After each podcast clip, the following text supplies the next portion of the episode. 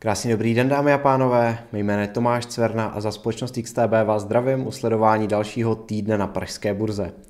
Na úvod eh, tady máme disclaimer, který říká, že investování je rizikové a vše, co uslyšíte v dnešním videu, tak není investičním doporučením. Dnes nás čeká pohled na tuzemské PPI, eh, podíváme se taktéž na insider transakci v Kofole, přidáme komentář k valné hromadě komerční banky a v závěru kromě výhledu na příští týden přidáme eh, pohled na nově uzavřený kontrakt kanadské vlády s Coltem. Týden v Evropě se nesl v mírně pozitivním duchu, se ta pravá část eh, tabulky vidíme, že eh, zisky na akciových indexech eh, nebyly nějak extrémně vysoké, pohybujeme se kolem půl procenta. Je to dáno i tím, že globální trhy postrádali zveřejnění nějakého makro, zveřejnění nějaké makroudálosti, která by na těch trzích zanechala trošku větší vliv. Nicméně byli jsme svědky zveřejnění indexu PMI v sektoru služeb v Německu. Ten dosáhl 55 bodů, tedy na rozdíl od výroby, která dosáhla 44 bodů, tak překonal tu pomyslnou hranici 50%, která značí, respektive dělí to spektrum na expanzi a stagnaci. Co se týká německého PPI, tak to podobně jako to české pokleslo v dynamice svého růstu, když v březnu dosáhlo meziročně 7,3%, přičemž v únoru dosáhlo 8%. Je potřeba říct, že eh, na těch trzích eh, zanechává stopu i aktuálně probíhající eh, výsledková sezóna ve Spojených státech s tím, že jak nás ještě čekají informace od velkých amerických technologických společností, tak ta volatilita by s nimi mohla přijít. A nyní se již pojďme podívat na to zmiňované PPI. Tady velmi rychle, eh, protože ten trend je velmi podobný jako eh, v CPI, která byla zveřejněna v týden předtím. PPI, respektive dynamika jeho růstu, poklesla v březnu na 10,2% z únorových 16%. Na pokles tlačily zejména ceny energií. Teď už se pojďme podívat na výkonnost nejen pražského indexu, ale i samotných akcí.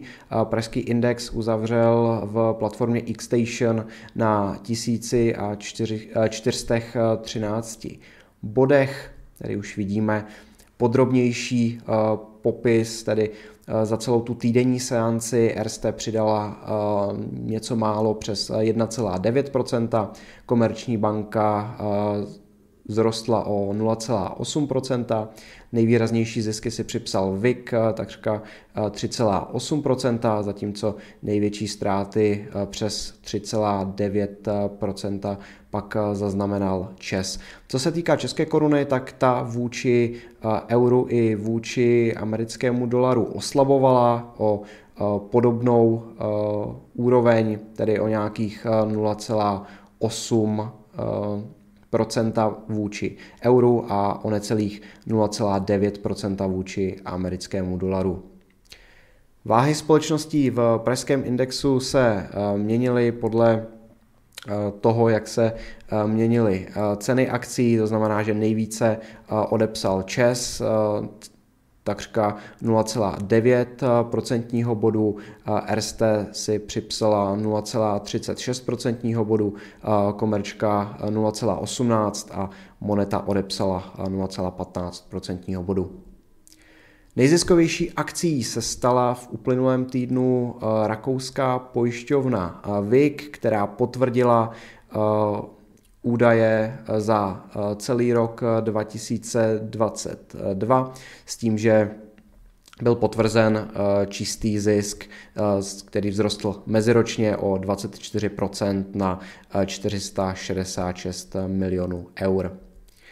Nejstrátovější akcí uplynulého týdne byl ČES, který začal korigovat ty zisky, dalo by se to vysvětlit tím, že investoři se začali Česu zbavovat, protože byl na poměrně vysokých úrovních, takže docházelo k likvidaci dlouhých pozic, což můžeme sledovat již od pondělí do čtvrtka v pátek. Pak byla zaznamenána mírná vzestupná korekce s tím, že ta páteční seance byla ukončena na 11 z těch 43 korunách za akci.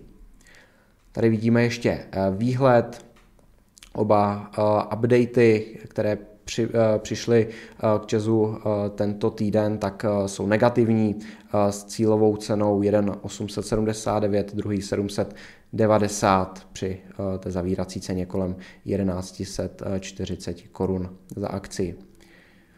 Dále tady máme Kofolu, kde proběhla insider transakce, a to sice od finančního ředitele výrobce čajů Leros Františka Beneše, který eh, provedl dvě transakce v celkovém objemu 995 eh, kusů eh, v ceně 243 korun za kus akcie, tedy ta hodnota celé transakce činila něco málo přes 241 tisíc korun. Velmi podobnou transakci, respektive velmi podobnou sumu akcí Beneš nakoupil již během podzimu. Nyní ta zmiňovaná valná hromada komerční banky, která probíhala 20.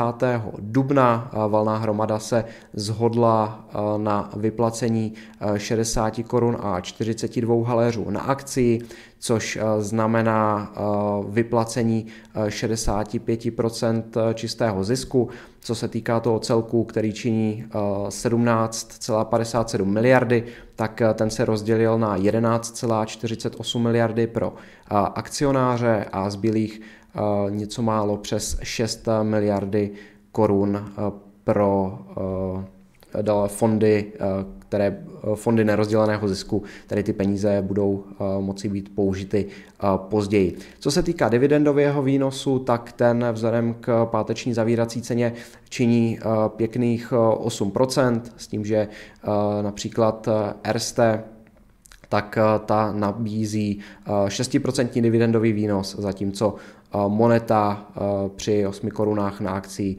nabízí něco kolem 9,5%.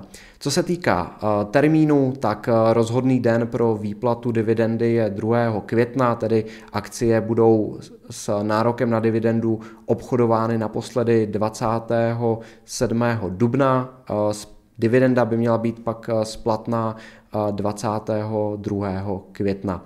S tím, že čím blíže se budeme, eh, čím blíže se budeme pohybovat k tomu eh, rozhodnému dni, tím eh, více budeme moci očekávat tu sestupnou tendenci akcí, které by se mohly dostat až někde na úroveň 690-680 korun za akci. Nyníž eh, Colt, tady došlo k jednomu prohlášení a to sice, že eh, ceřiná společnost eh, Coltu, která působí v Kanadě, tak splní vládní zakázku kanadské vlády, která chce pomoci Ukrajině v válce s Ruskem v podobě 21 tisíc útočných pušek, 38 kulometů a 2,4 eh, milionů kusů eh, nábojů. Tato zakázka by měla eh, mít celkový objem 59 milionů amerických dolarů, což může poměrně výrazně pomoci Coltu ke splnění výhledu pro letošní rok. Nyní se pojďme podívat na výhledy analytiků zbylých akcí. Máme tady Erste, výhledy eh, spíše pozitivní, pohybují se výrazně nad eh, tisíci korunovou hranicí při páteční zavírací ceně 765 korun. Ještě výhled eh, na monetu, tady dva výhledy přes 100 korun, dokonce přes 104 korun, dva výhledy na držet s cenou 87 korun, což je cena, za kterou se akcie pohybovaly v pátek při zavírání. Makroekonomický kalendář nám v příštím týdnu přinese zveřejnění konjunkturálních průzkumů a taktéž peněžní nabídky, tedy celkového nárůstu objemu M2, M2 agregátu.